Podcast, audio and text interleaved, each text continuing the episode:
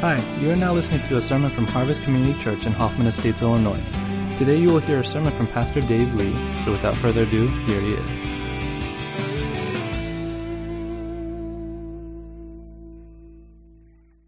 Good morning. If you're new to our church, my name is Dave. It's my privilege to serve as lead pastor here. And uh, if you're just joining us recently, we're beginning a new series this year to, to kick off the year we're talking about how we can have life changing conversations with people who are currently far from God. And we're saying it that way because when we talk about things like evangelism, uh, I think too often there's a lot of baggage that's negative attached to that idea. Uh, some of us have been on the receiving end of misguided or clumsy evangelism. Some of us have been pushed out the door being told to go to shopping malls and no, knock door to door in, in situations that were unwelcome to us and ended up not bearing a lot of fruit. And so I want to make sure we understand. And when I say life changing conversations, it's not like just chit chat. I mean, really life changing conversations where words of truth are shared between two people that lead to a life change. And I believe God wants us to have conversations like that with people. Not just with people who are far from God, but even people who we call brother and sister in the church. I think we need to have more meaningful conversations with other human beings. And so we're continuing along in that series, and this morning we're talking about what it means to pray in the midst of and pray for life changing conversations to happen. we're going to draw from Mark chapter 2, verses 1 through 5. I want to read those verses with you. A few days later, when Jesus again entered Capernaum, the people heard that he had come home. They gathered in such large numbers that there was no room left, not even outside the door, and he preached the word to them. Some men came, bringing him a paralyzed man carried by four of them. Since they could not get him to Jesus because of the crowd, they made an opening in the roof above Jesus by digging through it and then lowered the man, the mat the man was lying on. And when Jesus saw their faith, he said to the paralyzed man, Your sins are forgiven. That's the word of God. There's this phenomenon known as crowd surfing. Are you familiar with it? And sometimes, as members of the audience, quite often it's nowadays performers themselves just diving into the audience for a much more intimate, up close, and personal sense of contact with the crowds that have come to hear them perform. This happens to be Kevin Hart at the 2012 MTV Music Awards. I never dreamt that Kevin Hart would end up on the title slide of one of my sermon decks, but that's the humorous side of God. And I just love the way this photo was shot. And there's something about this concept of laying on top of a crowd of people while they carry you along on uplifted hands. And they're able to do because everybody's sharing only a fraction of your weight. And so it's like being on water, but you're really floating on a current of human hands raised up. And there's something about that idea that has always reminded me of this passage. And of this idea that many of us, in fact, maybe we could argue most of us, found our way to God riding on the currents of other people. That none of us walked on our own legs to find God, but other people carried us along until we found ourselves in His presence. You know, neither evangelism nor prayer, intercessory prayer anyway, is, is figuring into this particular story very overtly. You don't see it as a story about evangelism or prayer, and yet I think this story of the men lowering their paralyzed friend through a hole in the roof, it is a perfect metaphor for what evangelism and intercessory prayer really are all about. And so I want to look at this familiar story. And when I say story, I don't mean fiction. I mean this particular account in the actual historical life and ministry of Jesus Christ. I want to look at it through the lens of leading other people to know Jesus Christ in a saving relationship. And I want to make two observations from this passage this morning. And the first is that when we pray for people who are far from God, what we're doing is tapping into a source of power for the powerless. We're tapping into a source of power for the powerless. At this stage of Jesus' ministry, he was enjoying tremendous popularity, and everywhere he went, word uh, of his reputation as a healer and a teacher would precede him. And before he even made it into town, the rumor mill had already worked its magic, and people had formed large crowds lining up and down the street. We saw that last week with Zacchaeus and how the crowds in Jericho had lined the streets. And here again, excuse me, as he's entered Capernaum, which is a place that he was from, really, like he, he spent a lot of time there, he had come home. And already as he enters town, there's a house waiting for him, and he's going to go there. It's his speaking gig, and he's giving the word of God, and the place is standing room only.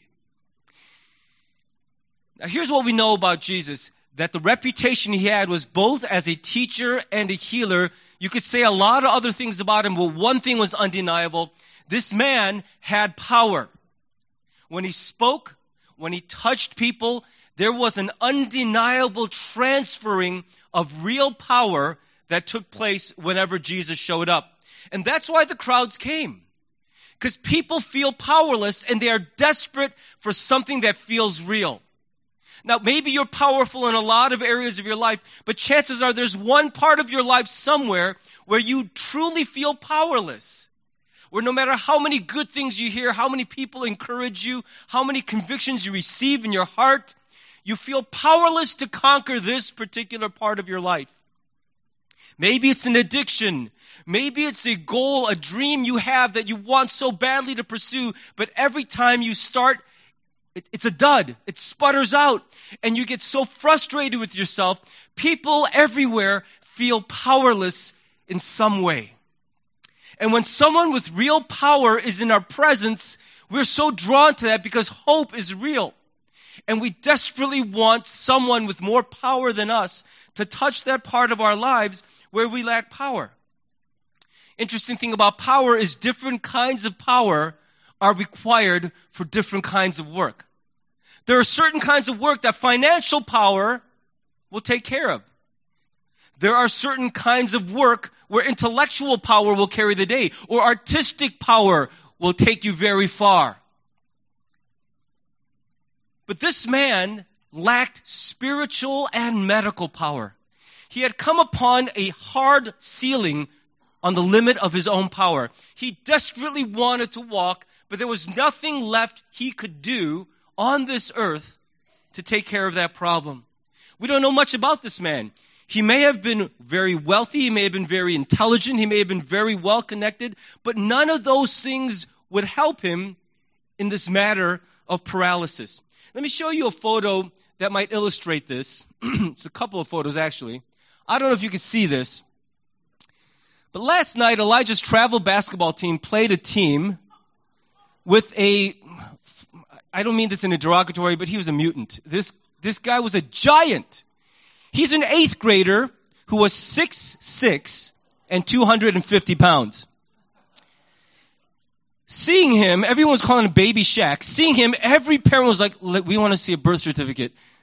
This dude has been held back at least eight grades or something because he's humongous. And the coach looked at him and said, There isn't a single guy on our team who can tip off against him in the opening jump. So just to prove the point, he asked Elijah, the shortest kid on the team.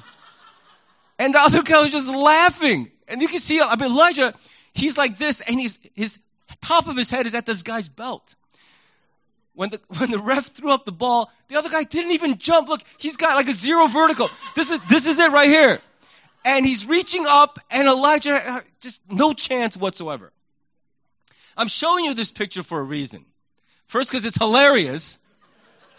The ref came by the scorer's table where I was sitting and uh, basically went, Now I've seen everything. And he's cracking up. now, Elijah had no chance which was the point. There wasn't a guy on the team who could do anything there. Elijah was hands down the fastest ball player on the floor yesterday. On both teams, there wasn't a kid faster, but speed had nothing to do with this particular problem. See, You might have some kind of power in your life, but I will bet you that the stuff that really bugs you, that eats away at you, all the power you already have isn't going to take care of that issue. Because even while we're powerful, we're powerless. That is what it is to be human. That there are things you, that matter to you, that your money, your quick wit, your intellect, your well connectedness, none of that stuff will take care of the issue that plagues your heart. And for this particular man, just like for so many people who are far from God, they feel powerless to rise to the things that happen to them in life. I think this man's friends really understood this and they loved him. And sensing that this guy was in a desperate and hopeless situation, when they heard a great healer was coming to town, they got it in their heads by faith that this Jesus had power to help their friend. And it says that they brought him to Jesus because they knew in faith that Jesus was actually going to be able to do something for their friend. What they thought was a hopeless and utterly powerless situation, they knew by faith that Jesus didn't see it that way. That he would not be as, as paralyzed as this man was. He would not be as powerless as their friend had been for all his life. they didn't know much, but they knew this. If you're powerless, go to where the power is. If you're powerless, go to where the power is. We know this instinctively in business. Nobody spends a lot of time schmoozing people who are under them. You spend all your time schmoozing the people who are above you. You climb a ladder, you don't climb down a ladder. And that's the truth in the spiritual realm as well. That if you are powerless, it is wisdom to go where the power is. I believe that's what prayer for others really is. It's connecting people who are powerless to the infinite, ultimate source of power. It's been wisely said, I don't know who said this, but it said, when people work, people work. But when people pray, God works.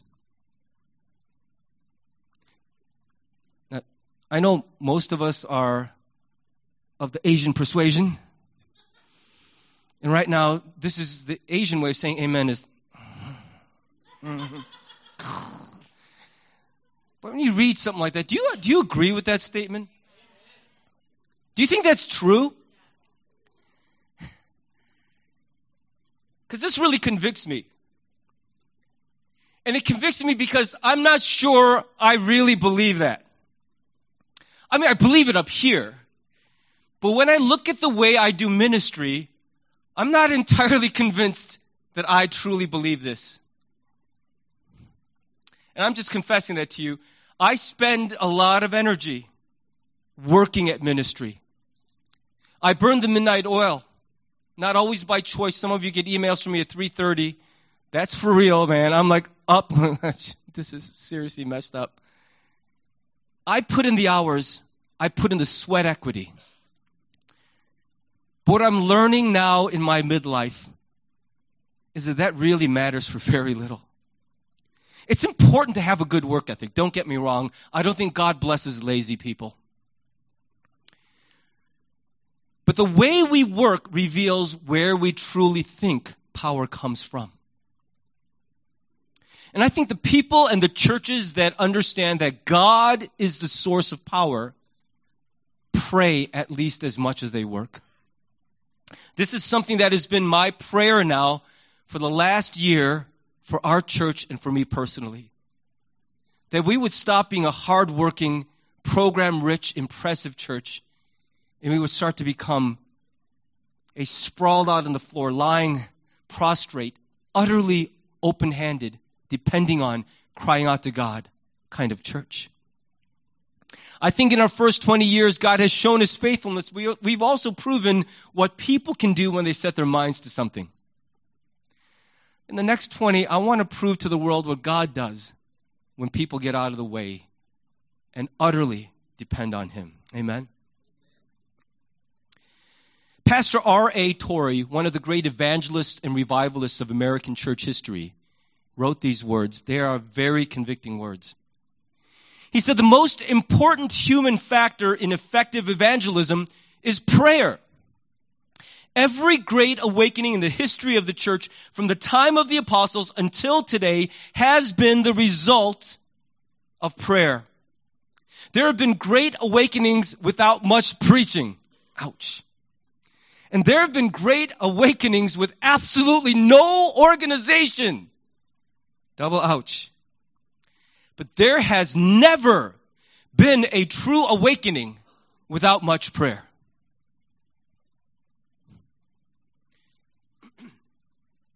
That really, really messes with me as a pastor. Because if I drew a pie chart of the way my hours and my energy are spent, it was so convicting this week as I pulled up this quote. I really wished I hadn't read it. It took all of my humility to put this slide on this deck. Because when I see it, it indicts me as a pastor, and I'm begging God to change me. Because I think I spend more time preparing the sermon and tidying up the organization of our church than I do in prayer. And I think the way we feel spiritually speaks to that.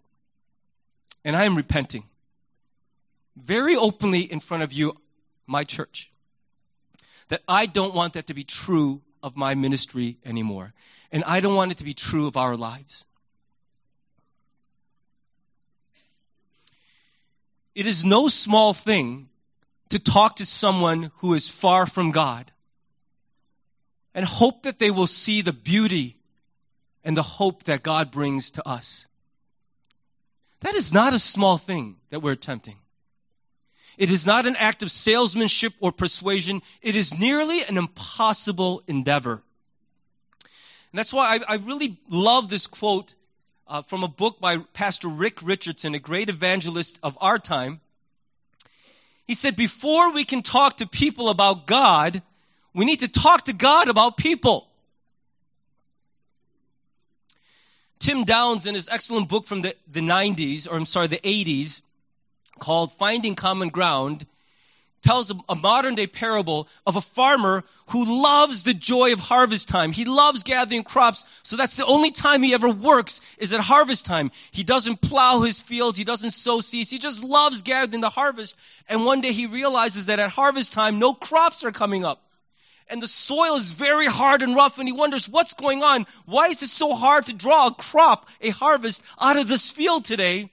And of course, the point of that parable is if you don't break up the hard ground, if you don't sow seeds, there will not be a harvest.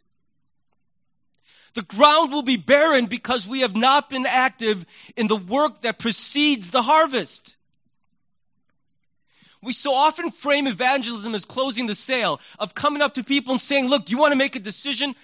But the truth is, in America, it's no secret that anti Christian sentiment is very much on the rise. People don't like us or our faith very much.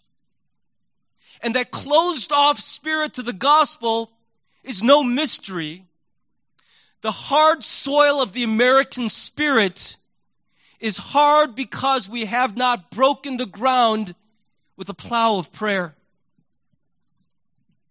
How will people be receptive to a message that the Holy Spirit has not been breaking the soil of their hearts as we cry out for people. God, it is not our words that will save, but it is your spirit. Jesus himself said as much. He said, No one can come to me unless the Father who sent me draws them, and I will raise them up at the last day. Do you hear that? It's not like people are going, well, I'm just waiting for a good argument to be made, and then I'll, that'll tip the scales and I'll come right over. The barrier to faith is not intellectual persuasion because knowing the truth is never enough to change a heart.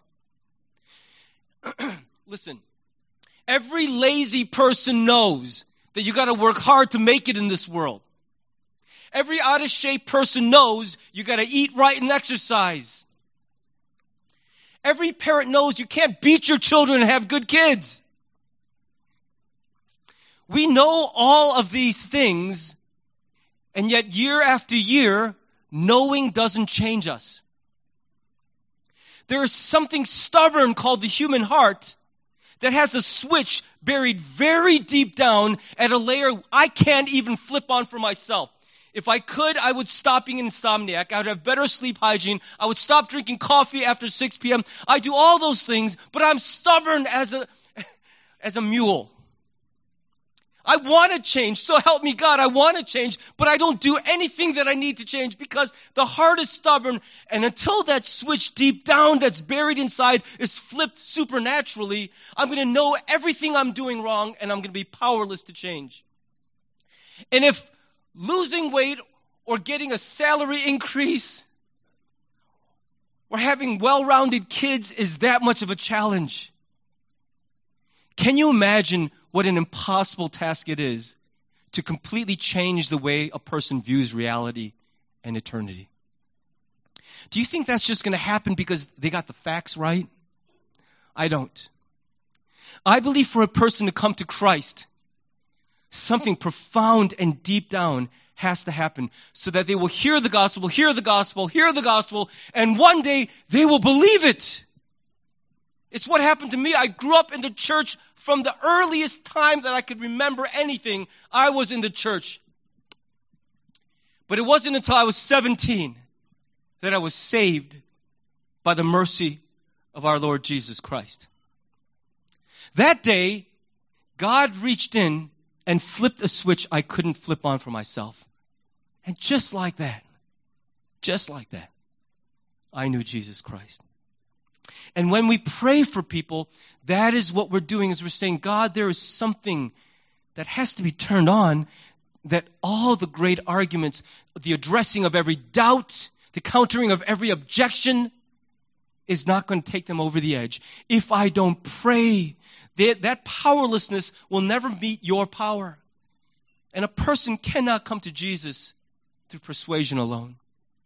Please don't give up apologetics. The Bible clearly says to us, God says to us, be ready to make a defense. You don't have to commit intellectual suicide to be a Christian. But at the end of the day, Jesus doesn't lie. Nobody comes to him except that the Father should open their hearts and the eyes of their heart to who Jesus is. So when we pray, that's exactly what we're doing. We're tapping into power for the powerless. Let me make a second observation from this text. When we pray for people, we are giving them the gift of our faith to the faithless. Intercessory prayer is a gift of faith to those who don't have it. I'm amazed at the love and commitment of this crippled man's friends. And you've got to understand that's no small thing because a crippled man in those days was a, uh, was a homeless and unemployed man most of the time. He's the guy you kind of walked around and hoped you didn't trip over his collection jar. Nobody gave that guy any credence, any dignity in society because he had no power. There was nothing he could offer you. So, what an extraordinary thing that this discarded and powerless man has friends so deeply committed to him. This is a picture of gospel grace that every one of us has been loved by someone whose love we didn't deserve. I mean, that's the story of our lives. This man's friends would not allow any obstacle to get in the way of their mission. They were on a mission from God, pretty literally. They were going to get their friend healed no matter what. And you know how it is when you think the meeting starts at 12 and you get there at 11:50 and you realize everyone else came at 10:50. They were waiting in line, they got the good seats, and you know, it's a it's a drag when you get to a place and you realize everyone else is smarter than you, all the good seats are taken. There's no room. And this was standing room only. They could not break in. And most people when they see a large crowd, they're discouraged, they walk away. You know, when you get to a movie theater and the line is around the corner, you're like, you know, forget it. I don't need to see this movie that bad. I will just wait for the next showing. This guy's friends were like, forget it, we're going to get there. And they try to shove through a lot of dirty looks, a lot of elbows, no dice. So when they couldn't get through the crowd, they went over the crowd. They walked up the stairs to the roof, and they're like, okay, good. We're past the crowds, but Jesus is in there, and we're up here on top. So what do they do? They now engage in property damage and they just start breaking this dude's roof. The roof was made of clay and, and stuff like that. So as they started crashing through, it made a hole. I'm sure the people underneath Jesus like, what's going on up there? And dust is coming down, debris is coming down, and all of a sudden a big ray of sunlight pops through, and there's a hole, and some dude's going, What's up, Jesus? And they make the hole big enough, and they lower this guy, and everyone's giving him really dirty looks now. Like, who does that? Who goes to a stranger's house and starts breaking the roof so they can get their buddy into the presence of the guest of honor? Wait in line like everybody else. He's going to sign, you know, autographs and books and stuff after the meeting. Why did you just wait like every? They were desperate because they understood if they missed this chance, their friend may not have a chance. And they're lowering him through the roof, and I'm amazed at the commitment that these people show. In fact, I'll bet you they had to pay for the damages afterwards. I would have made them pay. Like, that's great. What a wonderful story. Now about my roof. 700 bucks. I got to get it from you. And as they lower this, this paralyzed man down to Jesus, Jesus sees their faith and is amazed. What part did the paralyzed guy play? He just laid there and got lowered down. I mean, his part was easy. Uh, oh. That's, a, that's his contribution to the whole process. I'm just going to uh, lay here. These guys did all the heavy lifting, and Jesus sees their faith, and he meets this man in the place of his need.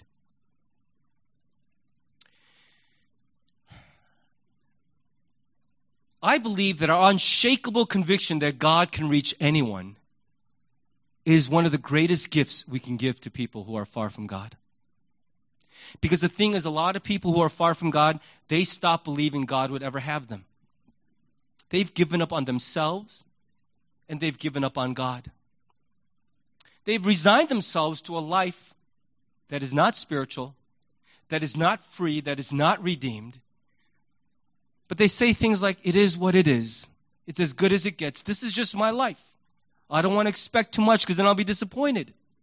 I don't want to get my hopes up. Why would God want a dirty person like me? We all said that at some point. Some of us are still saying it. But the gift we give to people is that as long as God lives, lost is never a permanent situation. I have this weird quirk in my personality that when someone has lost something, I don't, I don't want to spiritualize and say I have the spiritual gift of the evangelist because I don't think that's true. I just think I'm a little weird up here. When someone misplaces something, I can't concentrate on anything else. I obsess a lot over lost stuff. And even though it's not my thing, the person's like, all right, take it easy. I, it's just a barrette. I don't need, I can go to the store, but no, I need to find it because once it's lost, I got to find it. And I want to share with you a story that happened last week. We were dinner guests at Chris and Shin's house. And as sometimes happens over the course of the dinner conversation, a weird thing was mentioned. Chris said, yeah, you know, about five years ago, I lost my wedding ring down the air conditioning vent on the floor of our bedroom. I was taking it off. I'm not sure why he was taking it off, but taking it off. And then he saw it fly out of his hand and like in slow motion, it was rolling, rolling. And you know, he's not as quick as he used to be in his younger years. And he was like, and he reached for it and too late, it rolled right through the vent down and he heard it rolling down the duct. So he reached down, tried to find it, nothing but dust bunnies. And after about five minutes or whatever, I don't, I don't know how long he, he tried, he gave up. And he said, Yeah, it's one of those things where I'm always going to know that my ring is somewhere down there. I don't know where, but it's down there. I just gave up on it. I resigned myself to the fact that it's gone, and I bought a new ring. So he's wearing a ring, but it's not the original ring. And you know, you know the difference, right? It's still, that's the one that she put on my finger at our wedding day. Well, I heard that story, and the obsessive OCD in me kicked. I'm like, uh uh-uh, uh no way that ring's staying lost. So we went straight from the table up to his bedroom. I took off the register cover and I'm rooting and I got, there's screws. You know, the, you know, the ductwork is put together by screws. I'm getting cut up all over, but I had to find this ring. I felt like Gollum, like my precious, uh, we're gonna get that ring. So I stick my phone down there, turn on the flash, take a picture, And I'm like, hey, Chris, I found it. He's like, no, you didn't. It's not down there. Oh, you have little faith. And I showed him the picture. He goes, that's not her. Yes, it is. Look. Look at it. I mean, it had rolled like a tire just right there against the vent. So then I'm like, give me a wire hanger. This is going to happen tonight.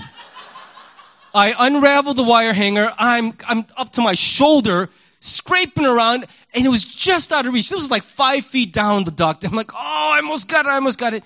And he had gone downstairs to tell Shin and the others, oh, he, he, he's actually seen it in the picture. And then he, while he's downstairs, he heard me talking and struggling through the vent. He's like, it sounds like he's right there. And he realized there's another vent on the first floor that connects right there. You see that little passage? Well, on the other side of it is a vent. So he goes to where that vent is that my voice is coming out of, and he reaches up. and three inches outside of where that duct was, there's the ring just got it, right there. And he showed his wife, and look at the joy that filled that house that evening. That's joy. What was lost has been found.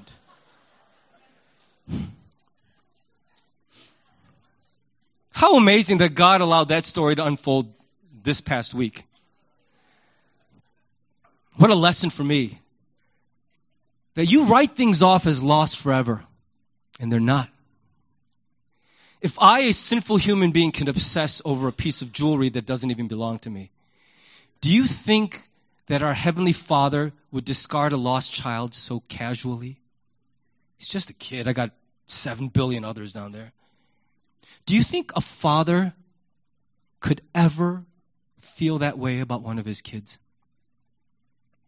He will not rest. As long as he lives, he is in hot pursuit. That person is being pursued, and lost is not lost as long as God lives. Do you understand that? We don't write people off as lost forever because that's simply not true.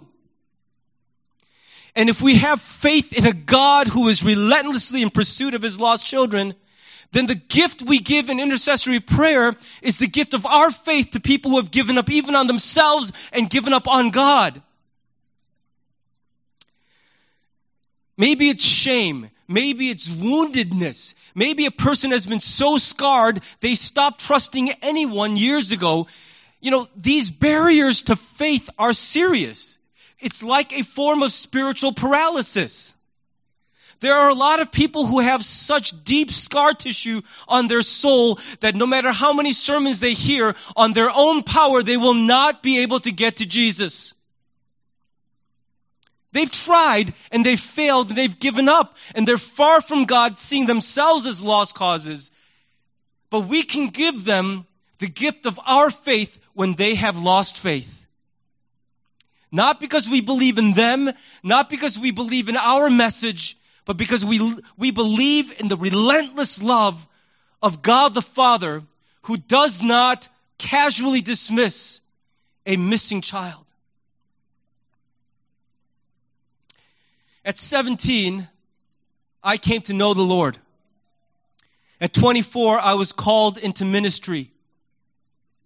At 32, I became the senior pastor of this church. Those are massive spiritual milestones for me on my journey with Christ. And at each one of those, I cannot take a shred of credit. This is a journey I've been on, but not because I'm a self-made man of God. From the time I was born, my paternal grandmother held me in her arms and prayed ceaselessly for my future. She knew that I would have a spiritual destiny, and she refused to accept a mediocre one. And she prayed that I would belong fully to Jesus Christ before I even knew how to form a word. From the earliest age, my mother and father have covered me in prayer every single day of my life. Since the late 70s, my younger brother, who came to faith years before I did, prayed that his idiot big brother would stop acting a fool and come to Jesus. he was so discouraged by me. He was so brokenhearted because we were so close growing up and he could not share this with me. And he prayed hard for me. I met a girl in college named Jeannie. She went on to become the wife who shares Kit Kats with me. I don't even like Kit Kats that much, but. she has always prayed for me so faithfully.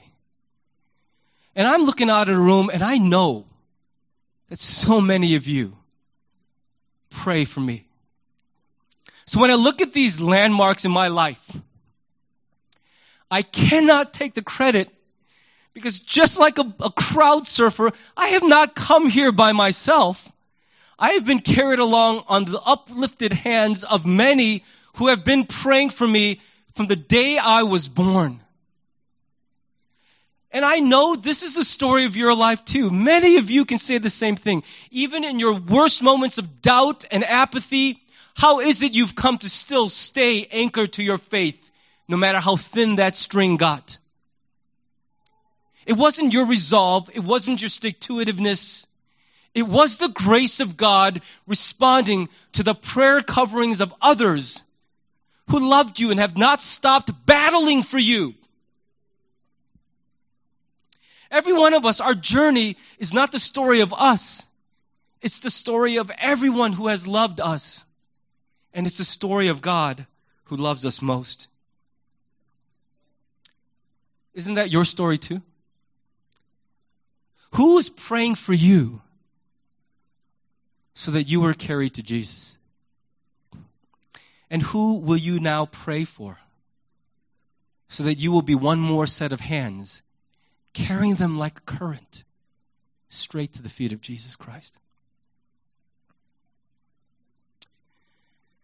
I'm going to channel Pastor Seth once again. I'm going to close with two life applications. And the first is to pray personally. I think that one of the most soul deadening practices is generic prayer. I used to have this huge journal, this grid that I made of all these people I was praying for my personal friends, my, my church friends, my colleagues in ministry, missionaries. I had this whole grid, leaders, and I had lists all of the names, and every day I would just pray like this Lord, be with Chris. Lord, be with Michael. Lord, be with Jared and be with Frank. And I don't even know what that means. Or just be with, be with. I, basically, what I was doing is the daily discipline of saying names out loud. that kind of generic one size fits all prayer, I think it deadens the spirit. Because it's a way of going through the motions, treating people like to do list items or like projects. Forgetting that the person I'm praying for is actually living a real life with a real story that's unfolding, and they need a real Jesus in the midst of real situations. And if we're attentive, if we're really listening to the stories people are telling us about this, the journey, the twists and turns of their life, it will equip us to pray for them in very specific ways. To not just pray, be with them, because I think Jesus is saying back to us, be with them where? What? What? I don't know. just be, I don't know anything about their story. There's just a name next on the list in my journal. So be with them. Duh. You're God. I, you know everything. I think the more we attend to people, the more their story presses down like a burden on our hearts and equips us to pray to God in ways that, in fact, here's the great gift of prayer is that we do for people what they may not even know to do for themselves. We invite Jesus into the situations in their life. I'll tell you right now, a non Christian who needs Jesus will never think to ask Jesus for help. Their wife is about to leave them. They're in a panic. They don't know how to make that flame of love flicker again.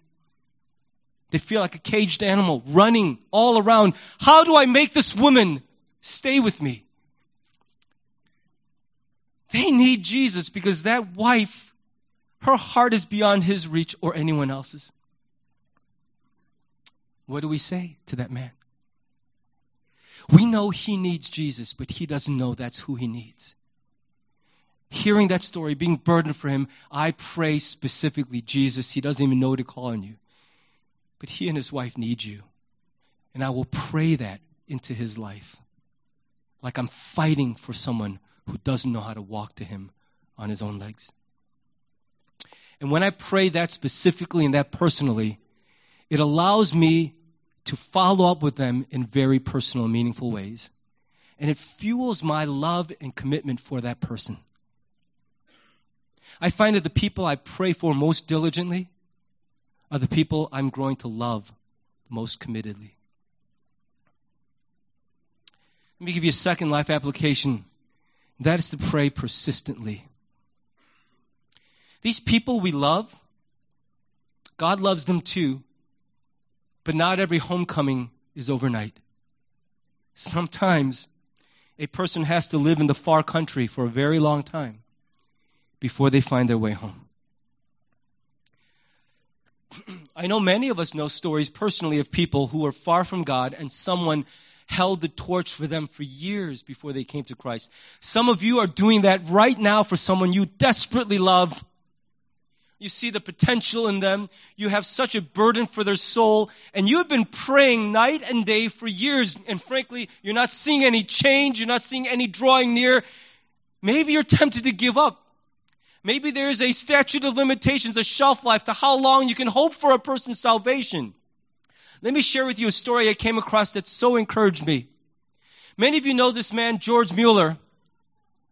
You just look at that face, I want to get to know this guy. He looks like such a nice, friendly, kind man. And his story is remarkable. He was a man so filled with faith and compassion. His story is full of times when God showed up in response to big faith and big prayers. And he loved people because he saw how much God loved them. In 1844, George Mueller began praying because of a burden for five particular individuals. Five men he knew who were far from Christ, and he was desperate to see them saved, so he began to pray every single day, no matter where he is, what else he had going on, without one single interruption. He prayed for these five men every day of his life.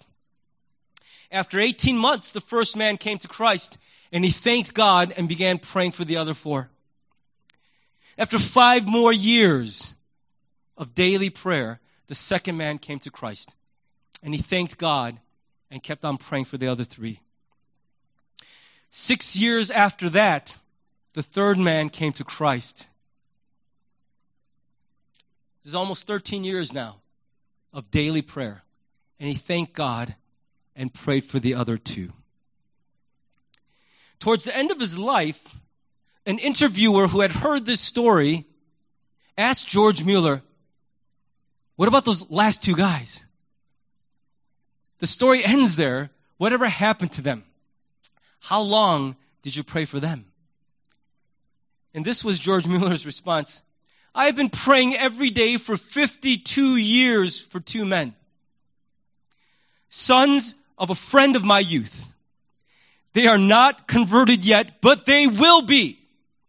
How can it be otherwise? What a gift of unshakable faith George Mueller gave to those two men. I don't know if I can pray every day for 52 years for anything before I think, I'm a donkey. It's never going to happen. These guys are now old men set in their ways. There is no changing somebody now. Do you know someone like that? Who has been far from God, perhaps even hostile towards God for so long, you're tempted to give up because nothing is going to reach them. For 52 years without interruption, George Mueller prayed for these two men who were the sons of a friend he loved. He felt his friend's fatherly burden for his boys, and he would not give up praying. I think his prayers outlasted his friends. Well, the rest of the story is that shortly after George Mueller's death, those two men were gloriously saved in their old age. Glory to God.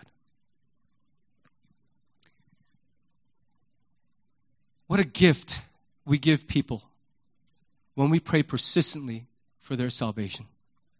Truly believing that there's not a human being that we know who is permanently lost to God because he cannot reach them.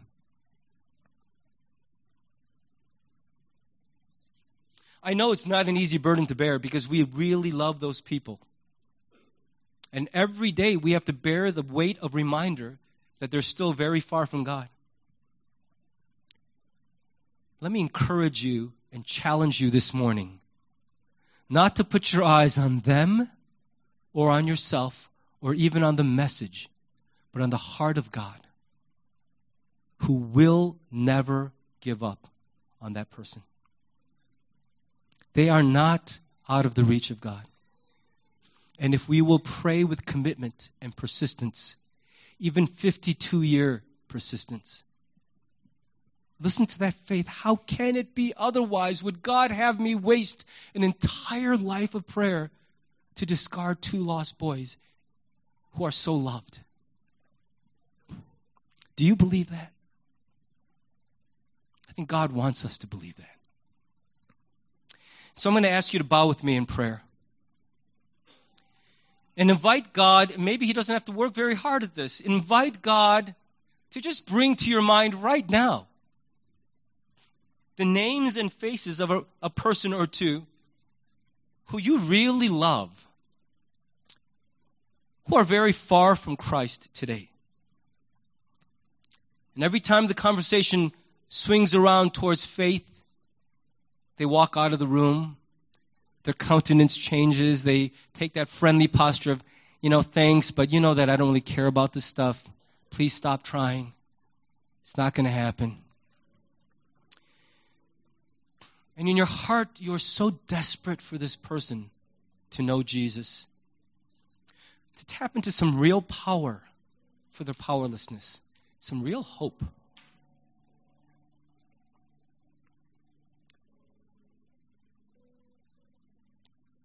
You watch them stumble through life, having no one to turn to when they're burdened.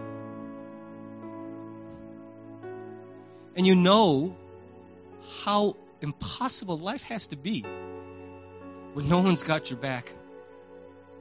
When your friends abandon you and you're by yourself.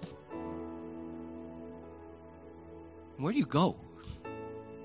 Who do you lean on when you can't even lean on yourself? And that's what it is like to be far from Jesus.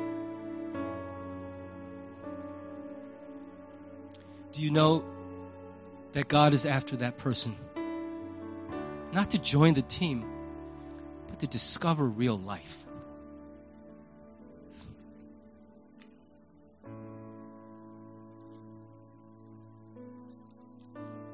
So, as God leads into your mind that person, their face, their name, Let's pray a simple prayer. God, renew my faith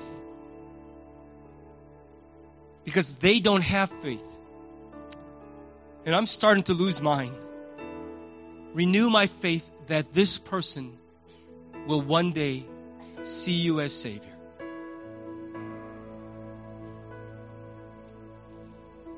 Let's also pray, God, we are powerless to persuade. But in one moment, in the blink of an eye, you can flip a switch in a person's heart and they will see and believe and be changed. They will surrender. Only God can do that. So let's pray, God, where we are powerless, show your power.